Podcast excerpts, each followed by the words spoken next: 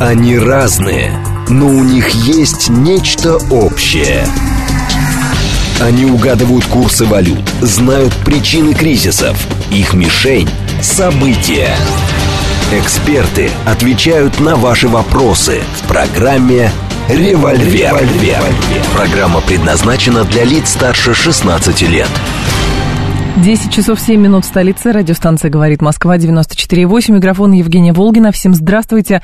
Программа «Револьвер». Ростислав Ищенко с нами, президент Центра системного анализа и прогнозирования. Доброе утро. Доброе утро. Наши координаты 7373948, телефон, смс э, плюс 7925 88 948, телеграмм для сообщений «Говорит и Москобот». Смотреть можно в YouTube-канале «Говорит Москва». Стрим там начался. В нашей официальной группе ВКонтакте можно смотреть и в телеграм-канале «Радио говорит и Москва». Латиница в одно слово. Новость, которая была сегодня утром, в США предупредили об уничтожении Украины в случае следующего этапа СВО. На это Москву подталкивает агрессивная внешняя политика главы Белого дома. Значит, заявление сделал полковник армии США в отставке Дуглас МакГрегор. Он привел в пример речь Джо Байдена весной в Варшаве. Подобно глупому генералу, который настаивает на том, чтобы защищать каждый дюйм земли до последнего человека, он подтвердил приверженность Вашингтона противодействию Москвы и, возможно, любому другому государству, которое не соответствует лицемерным демократическим стандартам глобализма, написал Макгрегор в статье для American Conservative. Э, но здесь первая мысль у меня возникает, а не Работает ли здесь теория ложного флага? То есть эм, американцы выдают через прессу то, что мы, в принципе, хотим слышать, а на самом-то деле, ну, там тоже дураков нет. Ну, ну почему? Среди американцев есть люди совершенно разными взглядами. У нас же тоже есть это, те кто гордится, что он русский, и те, кому стыдно, что он русский, да? Ну, ну американ... есть, у американцев да. тоже есть значит, свои самые, там, отщепенцы. Кстати. Тем более, что сейчас Америка вообще пополам поделилась. Это после еще, выборов вы имеете в виду? Ну, еще, после, еще до выборов. Они после первых выборов Трампа, когда он стал президентом, поделились. Это так э, делятся все сильнее и сильнее. Это не считая всяких мелких группок и кучек. Значит, э, и, соответственно, у них разный взгляд вообще на, самое, на предметы. Самое главное, что они э, критикуют друг друга по принципу э, «кошка бросила котят, это Путин виноват», да? Значит, так вот они тоже там, значит, у демократов Трамп виноват в том, что засуха, и Трамп виноват в том, что дождь идет. Uh-huh. А у республиканцев во всем виноват Байден. Ну, или демократы, по крайней мере, там, и так далее. То есть, там не важно, что ты делаешь, важно, что ты принадлежишь к другой политической секте. Раньше они жили мирно, потому что им всего на всех хватало. А когда всего на всех не хватает, у всех наступают 90-е. Вот у них тоже наступают 90-е, и они начинают выяснять отношения. Поэтому, ну да, значит, во-первых, э, не он же был первый, да. Первый же Лукашенко стал говорить, что, э, мол, Э, Украина может допрыгаться до уничтожения государственности. В общем-то, это общее место, потому что, опять-таки, мы с вами еще даже до Лукашенко говорили, мы же не под ложным флагом выступали, да? Ну, конечно. Вот. О том, что после того, как выяснилось на первом этапе СВО, да, что конфетно-букетный период умер не начавшись, да, Значит, и что э, надо таки выигрывать настоящую войну, а не освободительный поход у Украины, то, в общем-то, стало понятно, что так или иначе, но украинское государство должно быть уничтоженным, тем более, если оно сопротивляется настолько упорно, что оно само себя уничтожает, по сути дела. Это оно уничтожило собственную экономику, оно уничтожает сейчас собственное население, потому что за время э, СВО, да, это всего 9 месяцев. Но они говорят, мы отставим Значит, свой суверенитет, свою землю и да, так понятно, далее. Но за, за время СВО численность населения Украины за 9 месяцев сократилась настолько же, насколько она сократилась за предыдущие 30 лет. Причем этих людей не убили. Они уехали. И, да, если бы их бы убили, то можно было бы сказать, да, они на фронте отстаивали независимость своей страны, но сил не хватило, погибли все. Они уехали. Значит, они уехали, потому что они э, не хотят э, жить в России, да? Значит, но они э, не хотят и защищать Украину. У них на свою жизнь были другие планы. Они хотели интегрироваться в Европу. Но вот они туда в личном качестве интегрировались. Правда, те они возмущаются, говорят, что Европа их недостаточно нежно интегрирует. То не дала, это не дала, там, так далее, э, это не обеспечила. Вот. Но, во всяком случае, мечта идиота сбылась. Сейчас миллионов 10 украинцев, а может быть и все 15, значит, живут в Европе. Э, это, то есть такие эти самые, такие потери населения, да, э, за такой короткий период. Притом, заметьте, что э, российские войска не дошли еще даже до Харькова, не говоря уже там до какой-нибудь Винницы. То есть есть еще откуда бежать. Но они же могут вернуться на это, вот говорить, когда все закончится. Ну, извините, но пока что, э, значит, в первые же дни, когда началась спецоперация – это, кстати, по данным еще и Украины. Значит, бежало 12,5 миллионов человек, а вернулось 5,3.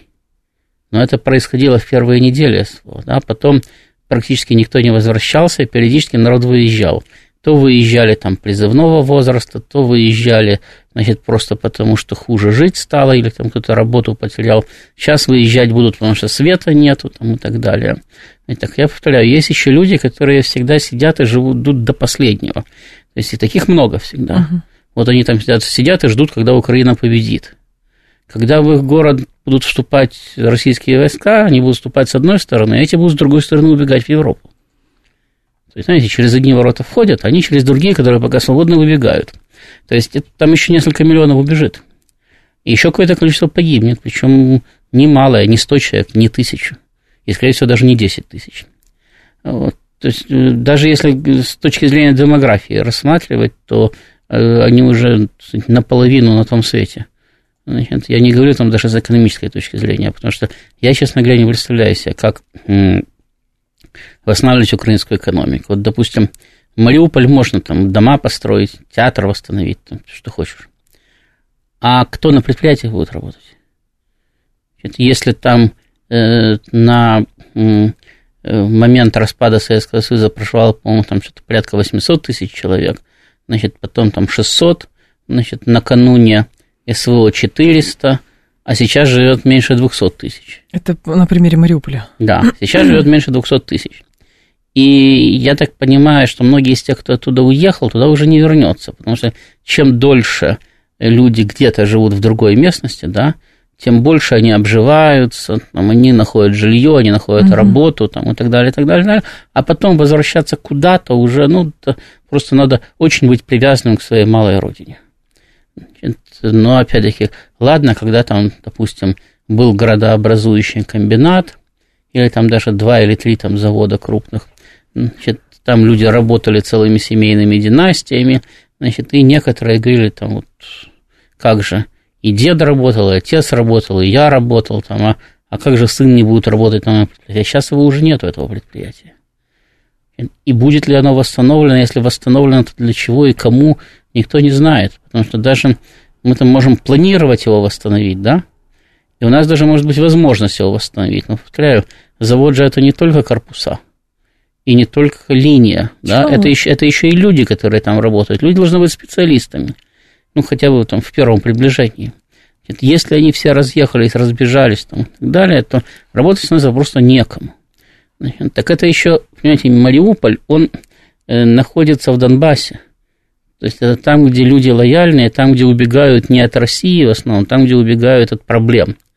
Значит, а там, где население не лояльно, там, где население ненавидит, там, или, мягко говоря, не любит, значит, там, где оно будет убегать не только от проблем, но еще и от России – значит, людей останется еще меньше. А если людей останется еще меньше, то, опять-таки, можно восстановить дома, можно построить предприятия. А кто работать будет на этих предприятиях? То есть вы считаете, что это просто будет, ну, фактически выжженная пустая земля и все? Ну, на, как, на какой-то период это будет действительно практически выжженная пустая земля. Я же еще раз говорю, Украина потеряла с 92 -го года, 93-го, потому что на 93-м было население на пике, примерно половину от тогдашнего населения. Половину от этой половины, она потеряла сейчас за 9 месяцев. И процесс только начался. Он еще не завершился. Угу. А теперь смотрите, значит, э, ведь э, это же только такие сухие цифры. А надо же еще посмотреть на то, кто, собственно, составляет уехавшее оставшееся население? Значит, э, уехали на 80% женщины с детьми. Мужчин отправили на фронт, где они достаточно массово гибнут, причем чем дальше, тем больше. Значит, население остается в основном старое. Пожилое. Люди не могут да? выехать, да. Значит, ну или не могут, или не хотят, им уже все равно. Соответственно, ну да, кто-то вернется. Да, ну, как показывает опять-таки практика и опыт, возвращается в лучшем случае четверть от уехавших, и, и то, те, кто совсем уже не смог устроиться. И более того, они вернулись, когда стало понятно, что вот Россия прямо сейчас Украину не захватит, когда российские войска отошли от Киева. Тогда началось возвращение, более-менее массовое. Значит, э, можно предположить, что эти вернувшиеся, как только российские войска подойдут к Киеву, значит, или к там, городу, в который они вернулись, они опять двинутся в том же направлении, откуда они вернулись. Значит, вот это вот старое население, пусть в этом будет даже 20 миллионов проживать, да, понятно, какое-то количество все равно будут дети, будут молодые, да, но и их будет относительно невысокий процент в этом обществе. Значит, в основном это будет население пожилое, пенсионеры и так далее. Значит, рождаться будет очень мало, а умирать будет очень много. Значит, население будет сокращаться дальше – и само себя воспроизвести оно уже сможет вряд ли. Это, потому что, ну, э, э, украинское общество примерно такое же, как российское, там примерно такое же, как европейское. Значит, это э, общество, где пока что не достигнуто даже самое простое воспроизводство населения. То есть сейчас в России относительно, так можно сказать, относительно благополучная ситуация почти достигнуто простое воспроизводство, да, то есть Россия, даже убыль все равно. Россия вымирает медленно, и в нее приезжает больше, чем умирает, и больше, чем уезжает. Значит, поэтому в основном население даже растет. Но не за счет рождаемости, а за счет привлечения да, значит, населения из-за рубежа. Кто поедет на Украину из-за рубежа? Туда даже афганцы не поедут. Потому что лучше ехать с Украины в Афганистан – там в, там в Афганистане хоть как-то там, но жизнь обустраивается.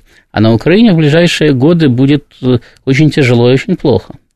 Значит, э, насильно туда никого особенно не завезешь. Ну, можно отправить людей в командировку, чтобы они дома построили, да? Но мы же в этом самом, ну, даже в, Советском Союзе на БАМ не возили эшелонами насильно, да? Значит, там и э, разве что там, на настройки пятилетки, которые обслуживались ГУЛАГом, да, туда могли отправить людей, но они там не жили, они освобождались и оттуда уезжали.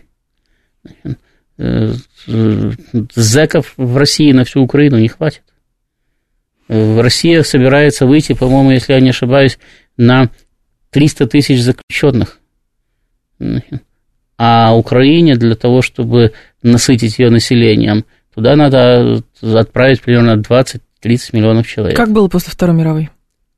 Как после Второй мировой приезжали люди, например, после Второй мировой на Украину перевели целое конструкторское бюро Антонова, а? значит, вместе с людьми, да, переехали семьи целые. Значит, это только один пример. В тот же самый Киев переводили целые заводы, помимо там Антоновского и так далее. Приезжали люди, потом, опять-таки, приезжали люди, допустим, строители, они строили жилье. Они строили жилье, они вот там же получали. Э, в Советском Союзе нельзя было продать квартиру и уехать в другое место, даже если вы хотели. Соответственно, они там селились и там продолжали жить. Они там продолжали работать, эти люди. Вот.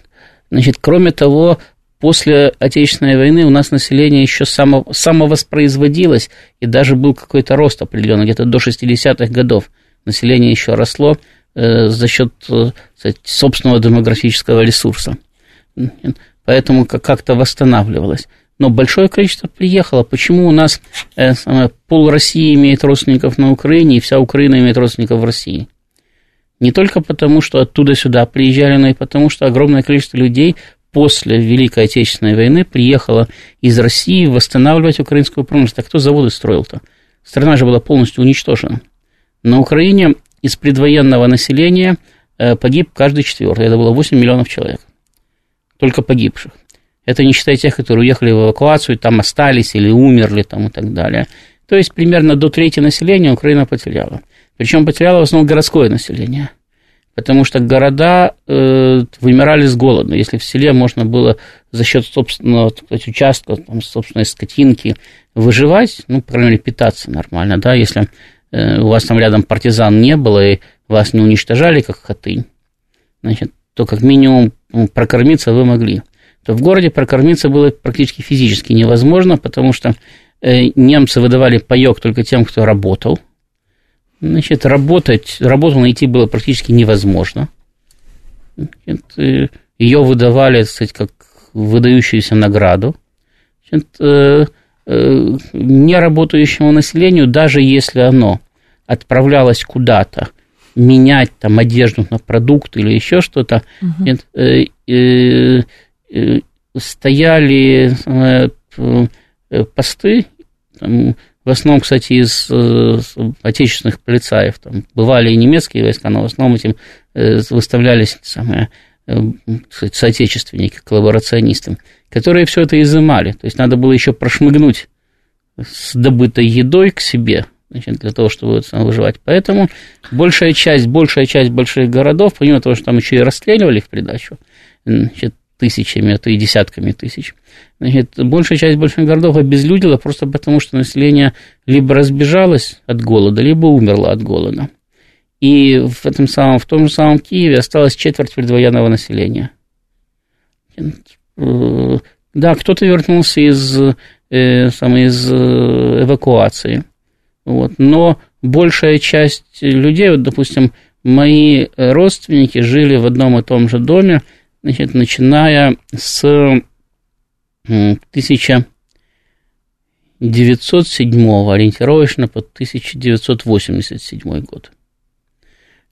Э, э, и э, бабушка пережила в Киеве всю оккупацию. Значит, из тех, кто жил в этом во дворе, доме? там, значит, это где-то, сейчас скажу, 8, 14, э, ну, порядка где-то 30 квартир в двух домах. Но практически все они тогда были коммуналками, потому что жилья после, перед войной, после войны было мало, и, как правило, заселялись э, по, по 3-4 семьи. Ну, вот из примерно 30 Э, квартир, в которых жило, наверное, там не менее 60 семей. Это, э, из предвоенного населения, э, насколько я помню, осталось 3 или 4 семьи. Это те, которые либо пережили оккупацию, либо вернулись потом из эвакуации. А всех остальных не было, не осталось никого. То есть это, это уже люди, которые, приехали, приехали из других республик, приехали из других городов, но в основном из других республик. Сейчас пока обсуждается, вот сегодня я очередное заявление Зеленского видел, который говорит, нам нужно чуть, там, ну, более триллиона долларов на восстановление Украины. А есть теория, что, э, естественно, те же самые там Штаты и так далее готовы будут, наверное, Э, какие-то деньги отправлять туда. Но это в случае, если там Украина одержит победу, понятно, это все в контексте еще заявления Столтенберга вчерашнего надо рассматривать. То есть суммы примерно какие-то посчитаны, но все-таки а, существование этого государства под большим вопросом. Ну, мне, например, для восстановления Украины хватит миллионов двадцать долларов. Значит, э, я ее тоже восстанавливать не буду, так же, как и Зеленский, только я не такой жадный. Мне этих 20 миллионов хватит уже на всю жизнь оставшуюся. Долларов? Да, а ему нужен триллион. А, вы, ему, правда, вы так будет, это рассматриваете, да? Да, ему, правда, надо будет поделиться с кем-то, но думаю, что как минимум полтриллиона он собирается оставить себе.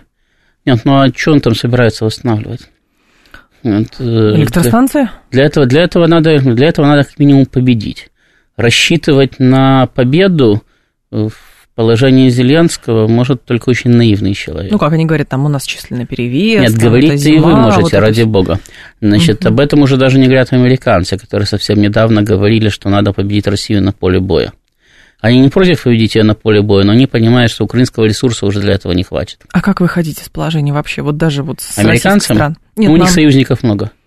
Американцы, понятно, там военно-промышленный комплекс работает без перерыва, как часы. А с российской стороны? Как вы видите вообще развитие конфликта сейчас э, в условиях еще ну, зимы? Во-первых, во-первых, надо победить. Это не важно. Ну, осень уже закончилась, значит, можно сделать весной, можно зимой, можно летом. Чем раньше, тем лучше. Потому что чем, тем, чем э, быстрее достигается победа, тем меньше ресурсные затраты, и тем меньше разрушается украинская инфраструктура, которую все равно потом восстанавливать. Это, то есть для начала надо победить. В процессе победы надо постараться ликвидировать украинское государство полностью, причем желательно еще и оформить э, э, призна, при, да, юридически угу. признание этого на международном уровне. Ну, не получится, так не получится, в принципе, не так страшно, значит, но желательно еще и оформить. А что такое уничтожение украинской государственности? То есть это там поменять Зеленского на какого-то другого? Нет, не поменять Зеленского что? на кого-то другого. Это когда области Украины становятся областями России там, или какого-то другого государства. Белоруссии, Польши, Румынии, кого угодно. Ну, не Турции только. Вот. Значит, э, э, то есть просто украинская государственность растворяется во времени и в пространстве. В худшем случае остается какое-нибудь правительство в изгнании. Ну, американцы всегда могут создать себе правительство в изгнании. Украинское mm-hmm. это для них тоже не проблема. Потому что в противном случае через некоторое количество времени, даже если от Украины там останется, не знаю, 2 э, квадратных километра и проживать там будет 50 человек, то все равно с этих двух квадратных километров американцы организуют нам очередной конфликт. Значит, воева- конце... Воевать уже будут не украинцы, потому что их просто не останется. Кто-нибудь другой, но конфликт они все равно организуют, потому что это все равно будет конфликтная территория, для того и пытаются оставить. Нам же, вот смотрите, американцы уже примерно э, месяца три или четыре толдычат Зеленскому, что надо бы вообще сказать, договориться с Россией, значит, согласиться на большую часть условий, даже территории отдать. Значит, и даже те, которые сейчас еще российскими войсками не заняты, тоже отдать. Вот. Но так, чтобы сохранился нынешний режим. То есть американцам, в принципе, все равно какое количество территорий будет отдано. Они, конечно, не против, чтобы отдавали поменьше, а сохраняли, оставляли побольше. Вот. Но, ну, какой-то... Да, но ради бога, они там, не согласны с тем, чтобы там э, сами разобрались, кому что там отойдет.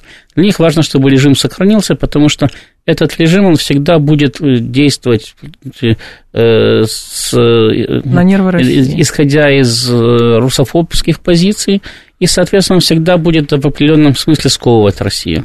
И чем больше будет оставаться кусок Украины, чем больше там будет проживать население, тем, соответственно, больше будут проблемы России. Поэтому победа на поле боя должна влечь за собой политическую победу, то есть ликвидацию угрозы. Ростислав Ищенко с нами. Продолжим после информационного выпуска. Они разные, но у них есть нечто общее. Они угадывают курсы валют, знают причины кризисов. Их мишень – события. Эксперты отвечают на ваши вопросы в программе «Револьвер». Револьвер. 10.36, столица, радиостанция «Говорит Москва». У микрофона Евгения Волгина. Всем э, здравствуйте. Мы продолжаем. Ростислав Ищенко с нами, президент Центра системного анализа и прогнозирования. Так, э, несколько сообщений от наших э, слушателей. 36 говорит, а сами украинцы что, согласятся на уничтожение украинского государства? Вроде бы стараются его сохранить всеми силами, говорит наш слушатель. Ну, стараются, но у них же не получается. Понимаете, Помимо того, что украинцы проигрывают войну все равно.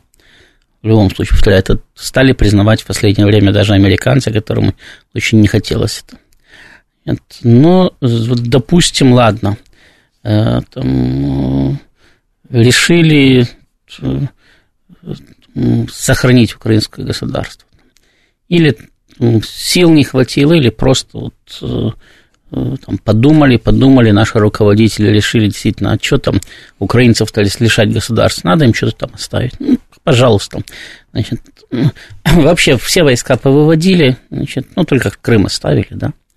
Они сказали, забирайте все, живите как хотите. Ну, так э, они же не могут существовать самостоятельно. Просто физически не могут им нужны, сейчас там Зеленскому нужен триллион на, на восстановление, да. да, а до этого в Украине все время нужны были деньги там, на одно, на второе, на пятое, на десятое, она, начиная с первого дня своего существования, э, живет одним. Она побирается на Западе, значит, она пытается там договориться с Россией о э, там, там, гигантских скидках угу. на газ. Значит, иногда даже получалось. Так далее. Ну, то есть она не живет на свои. То есть ее все равно кто-то должен финансировать. Ну, также вот а многие государства в мире, поэтому почему мы не ставим под а вопрос а какие, государственность? Какие многие, прошу прощения? Ну, не знаю. Ну, кроме Соединенных Штатов, которые печатают э, мировую валюту, и поэтому живут в бешеный долг, да, и их союзников, там, так называемого коллективного Запада. Значит, кто так живет? Так никто не живет. Значит, даже африканские государства, значит, они mm-hmm. либо самое, сводят концы с концами как-то, либо же, причем, ну, опять-таки, это богатые государства, как правило, у них потенциально богатые, у них есть э, э, огромные природные ресурсы востребованные, да, которых вполне достаточно для того, чтобы устроить там, в общем-то, второй Персидский залив. У кого-то нефть, у кого-то алмазы, у кого-то уран, у кого-то еще что-то там. Так далее. Значит, поэтому есть определенная заинтересованность окружающего мира поддерживать там стабильность какую-то. Да? Значит, опять-таки, есть компании, которые там работают. Их не особенно волнует, как будут жить, собственно, африканцы, потому что африканцы никогда хорошо не жили, нечего и начинать. Значит, но их волнует, чтобы эти государства все-таки продолжали э, существовать как защитники их вот там угу. иностранных компаний интересов. Теперь обращаемся к Украине. Значит, э, на Украине существовало металлургическое производство. Оно сейчас кому-то надо? Нет, оно никому не надо. Оно э, недостаточно дешево для того, чтобы можно было сказать, ну вот мы сейчас там восстановим эти предприятия и э, будем Катать демпинговать на мировом рынке, вытеснять индусов, китайцев там, и так далее. Нет, оно просто, оно не просто конкурент, но еще очень разорительный конкурент. Никто в него инвестировать не будет. Значит, теоретически в какие-то заводы может инвестировать Россия, это только для того, чтобы создать рабочие места для местного населения, максимум. Значит, Украина являлась э, поставщиком продовольствия на мировой рынок. Она кому-то нужна в этом качестве? Совершенно не нужна. Россия давно обеспечила свою продовольственную безопасность и наращивает экспорт продовольствия. Это, Казахстан наращивает экспорт продовольствия, объективный конкурент Украины. Канада, даже Канада, значит, объективный конкурент Украины, она те же самые зерновые, кстати, мировой рынок. Соединенные Штаты, объективный конкурент Украины, они тоже крупный экспортер зерновых там и так далее. Значит, э, зачем еще один конкурент? Нету Украины, значит, э, цены чуть повыше меньше этих самых, меньше проблем. Значит, Украина была важной транзитной державой. Через нее шло 80% газопроводов, по которым поставлялся российский газ в Европу. Но Украина сама взорвала этот свой транзит. Украина делала все для того, чтобы перекрыть э, транспортировку российского газа в Европу в интересах Соединенных Штатов. Ну, сейчас, значит, э, Э, Газпром примерно на треть или наполовину даже сократил поставки газа, хотя и увеличил в результате выручку. Значит, сейчас трубопроводный газ э, поставляется туда 60 э, миллиардов. Когда-то только украинская газопроводная система на выходе давала 120, плюс еще был Ямал Европа. Значит, но сейчас растет поставка российского газа сжиженного. Значит, построено большое количество терминалов по сжижению газа в России, закуплено большое количество газовозов российскими компаниями, спокойно возят сейчас тот же газ в Европу. То есть Украина как транзитное государство уже не надо никому. Тогда другой Значит, момент, Ростислав, вот по поводу э, того, что там изжиженный газ, э, объемы растут и так далее. С одной стороны, мы объявляем, что эти страны нам не дружественные. С другой стороны, мы настаиваем на том, что да, та страна воспринимает, значит, происходящую как тотальную войну, мы говорим, что это специальная военная операция. И тут у нас специальная военная операция, тут у нас аммиакопровод, тут у нас какая-то открытость, открытость к переговорам, тут мы еще транзит, э, значит, сохраняем какой-то со своей стороны его не переключаем, это принципиальная позиция. И возникает тогда вопрос, а это что все-таки такое? Мы вроде бы там победить на Украине собираемся, но в то же время мы не отказываемся от того, чтобы продолжать торговать. Как это возможно? Ну, э, вы помните, как э, в советской школе еще вам рассказывали о том, что... Не, мне уже в советской школе не рассказывали. Да, ну, да. значит, это, значит, в постсоветской должны были рассказывать. Значит, о том, что в том самом Соединенные Штаты э, были акционерами, ну, то есть граждане Соединенных Штатов были акционерами большинства германских предприятий. Конечно, да. Значит, и эти предприятия продолжали работать во время войны. И даже когда э, там, им необходимо было получить какое-то сырье, завоз которого в Германии Соединенные Штаты блокировали, эти предприятия эти сырье получали, потому что они выпускали военную продукцию. Но э, причем эта продукция воевала против Соединенных Штатов. Это не, не аммиакопровод, по которому там удобрения идут бог знает куда. Это продукция, которая воевала против Соединенных Штатов. Соединенные Штаты хотели победить. Но э, были интересы, помимо всего прочего, еще и того же самого американского бизнеса. И можно, конечно, сказать так, ну, понятно, это там воротило, они там набивают себе карманы за счет крови простых людей, но все ведь на самом деле не так просто, ведь этот бизнес имеет предприятия не только в Соединенных Штатах, там, в Герм... не только в Германии, но в Соединенных Штатах, э, и причем в Соединенных Штатах у него предприятий значительно больше. И этот бизнес в Соединенных Штатах создает рабочие места, платит деньги, платит налоги, за счет этих налогов Соединенные Штаты финансируют армию там, и так далее. Если у него значит, будет не сходиться баланс, значит, ну, то есть какие-то его предприятия вдруг начнут разоряться, то вполне возможно он не сможет поддерживать нормальную работу и своих американских предприятий. И в таком случае Соединенные Штаты недополучат налоги, в Соединенных Штатах начнется безработица и так далее, и во время войны произойдет элементарная дестабилизация. То есть у нас прямая аналогия. У нас прямая аналогия, мы сейчас живем в таком же мире. Это раньше мы были замкнутой, закрытой страной, да, но, кстати, опять-таки, мы прекрасно знали, что мы будем воевать с Германией. Но последний поезд проходил э, с этим самым сырьем из СССР, проходил в Германию, значит, в тот момент, когда по тому же мосту уже в, в противоположном направлении двигались германские войска, которые вступали на территорию Советского Союза. Значит, э, то есть, э, ну, мы же поставляли по договору сырье Гитлеру, причем в больших количествах поставляли. И нефть поставляли, кстати. Ну, который, до, который, до, который до потом за этим бензином потом германские танки заправлялись, которые к нам приехали. Вот, ну, мы, это мы до, 21... не во время, не во время. Но 21 ну, мы знали, что война будет. Мы даже примерно знали, когда. Так вот, 21 июня туда еще идет нефть, а 22 июня на бензине, сделанном из этой нефти, к нам уже идут немецкие танки. Туда идут продукты, из, из которых готовятся пайки немецких солдат, которые приходят к нам 22 июня. И много чего туда идет. Значит, кстати, туда идут цветные металлы, значит, э, при помощи, э, которые в результате попадают в броню тех же самых немецких танков, которые к нам приезжают потом. Но исходя из наших геополитических интересов, да, исходя из интересов э, Советского Союза оттянуть войну, да, значит, мы выбирали меньше из зол. Но сейчас это мы все здесь, во время мы здесь выбираем, почему? Мы здесь выбираем меньше из зол. Значит, но, да, хорошо, мы можем вообще прекратить весь экспорт. Прекратим весь экспорт, закроем, да, мы выживем. Мы выживем, значит, мы, у нас даже не будет Северной Кореи. Мы будем жить значительно лучше. Но мы будем жить значительно хуже, чем сейчас. Ну, а, хорошо, там, такая а тактика мы, не а мешает мы, ведению... А мы ведем войну для того, чтобы жить лучше, а не хуже. И мы стараемся во время войны не ронять уровень жизни населения. И это, кстати, способствует нашей стабильности. Почему тогда гражданами России это воспринимается как, вот, в общем, бизнес-интересы, потому что все это за 30 лет настолько плотно переплетено, и семья одного олигарха прекрасно знает семью другого олигарха, и поэтому государственные интересы – это, вот, понимаете, по телевизору рассказать про патриотизм, а денежки, пожалуйста, вот кошелечек, э, счет ежемесячно. Ну, понимаете, у вас же тоже в этом самом в редакции у всех разные зарплаты. Ну, какая взаимосвязь, не понимаю. Ну, какая? Ну, всегда кто-то получает больше, кто-то меньше.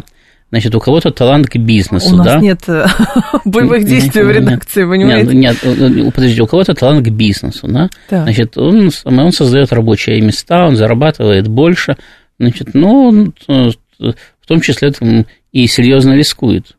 Потому что это он должен выплатить зарплату, это он должен заплатить налоги, это он должен найти сырье для своего производства там, и так далее. Угу. Это не рабочие ходят искать э, для себя, значит, там, гайки, болты, станки Понятно. и так далее. Это все делает хозяин. И, кстати, рабочему все равно, это сделает для него государство или это сделает хозяин этого предприятия. Главное, чтобы вовремя платили зарплату, и желательно, чтобы эта зарплата была побольше.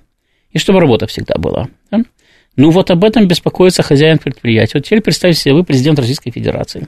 К вам приходит хозяин предприятия. Угу. Значит, не дай бог еще предприятие градообразующее, или, может быть, даже для, регион, для региона, значит, самое основное. И говорит, Владимир Владимирович, что вы там воюете, да? А у меня сейчас предприятие остановится.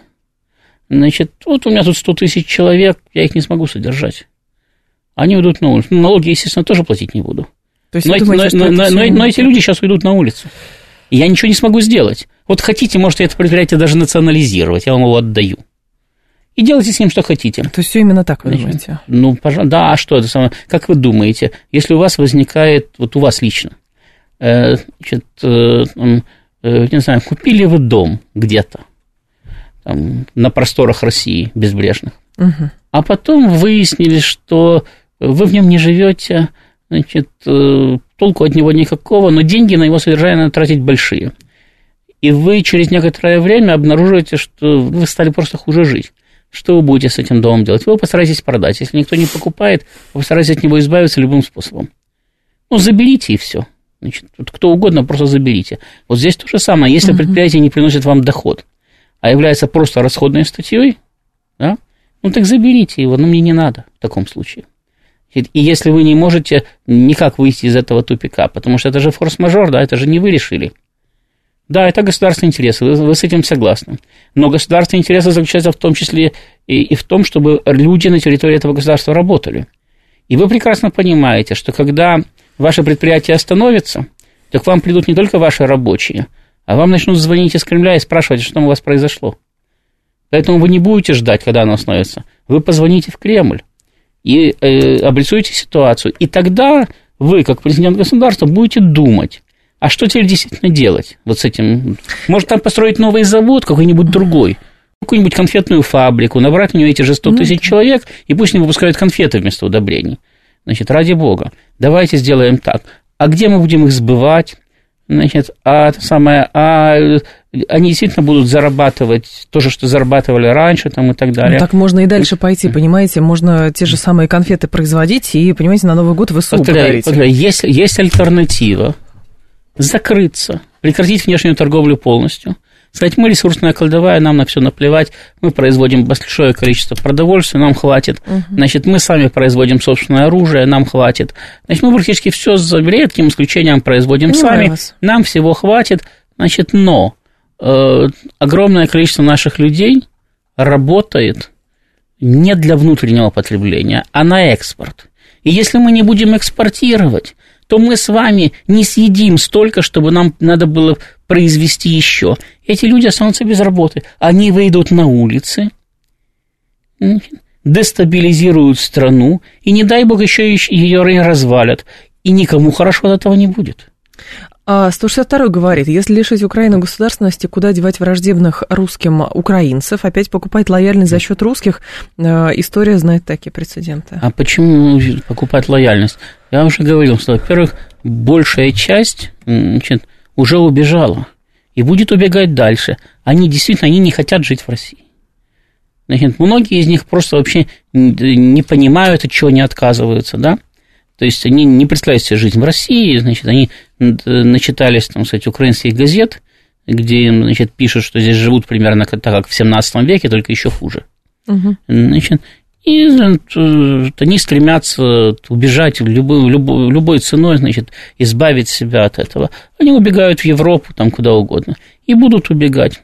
Значит, да, какая-то часть нелояльного населения останется. Не понимаю, зачем покупать лояльность а через некоторое время, там, во втором, в третьем поколении, люди, которые будут учиться в школе по российским программам там, и так далее, станут совершенно такими же русскими.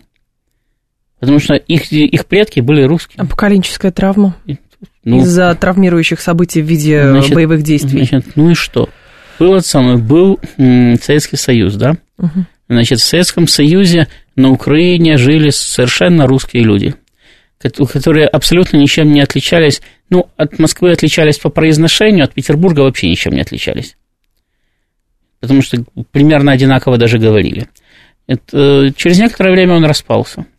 И э, вот, украинские националисты, которые захватили в силу кстати, некоторых объективных даже причин, захватили там, украинское э, информационное пространство, захватили образование там, и так далее. Короче говоря, захватили все практически и идеологические высоты в стране. Они не стали переубеждать даже мое поколение. Вот мне на момент распада Советского Союза было 26 э, лет. Значит, э, э, они не стали переубеждать мое поколение. Они стали работать с молодежью. Они стали работать, да, они стали обучать новую молодежь. Значит, вот прошло 30 лет.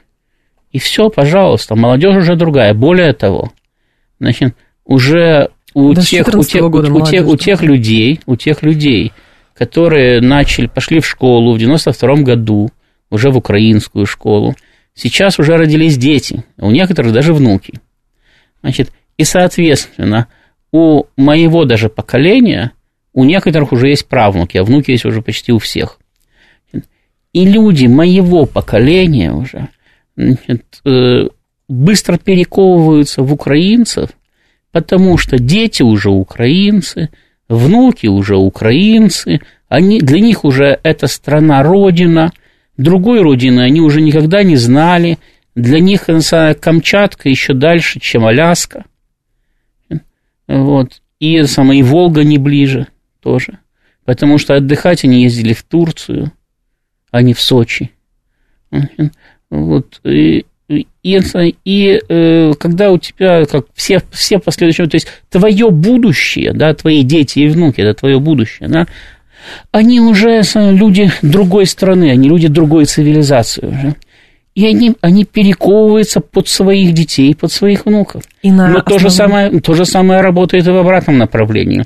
Если э, ваши дети э, значит, пошли в русскую школу, и ваши внуки угу. пошли в русскую школу, и выросло первое поколение, а потом второе поколение, значит, которое э, в школе узнавало, что они все русские, значит, э, значит, что они с бандеровцами всю жизнь боролись и воевали, там, если вообще про бандеровцев там даже упоминать-то будут там, и так далее, что у них общие истории и так далее, то через некоторое время, когда вам будет там лет 60,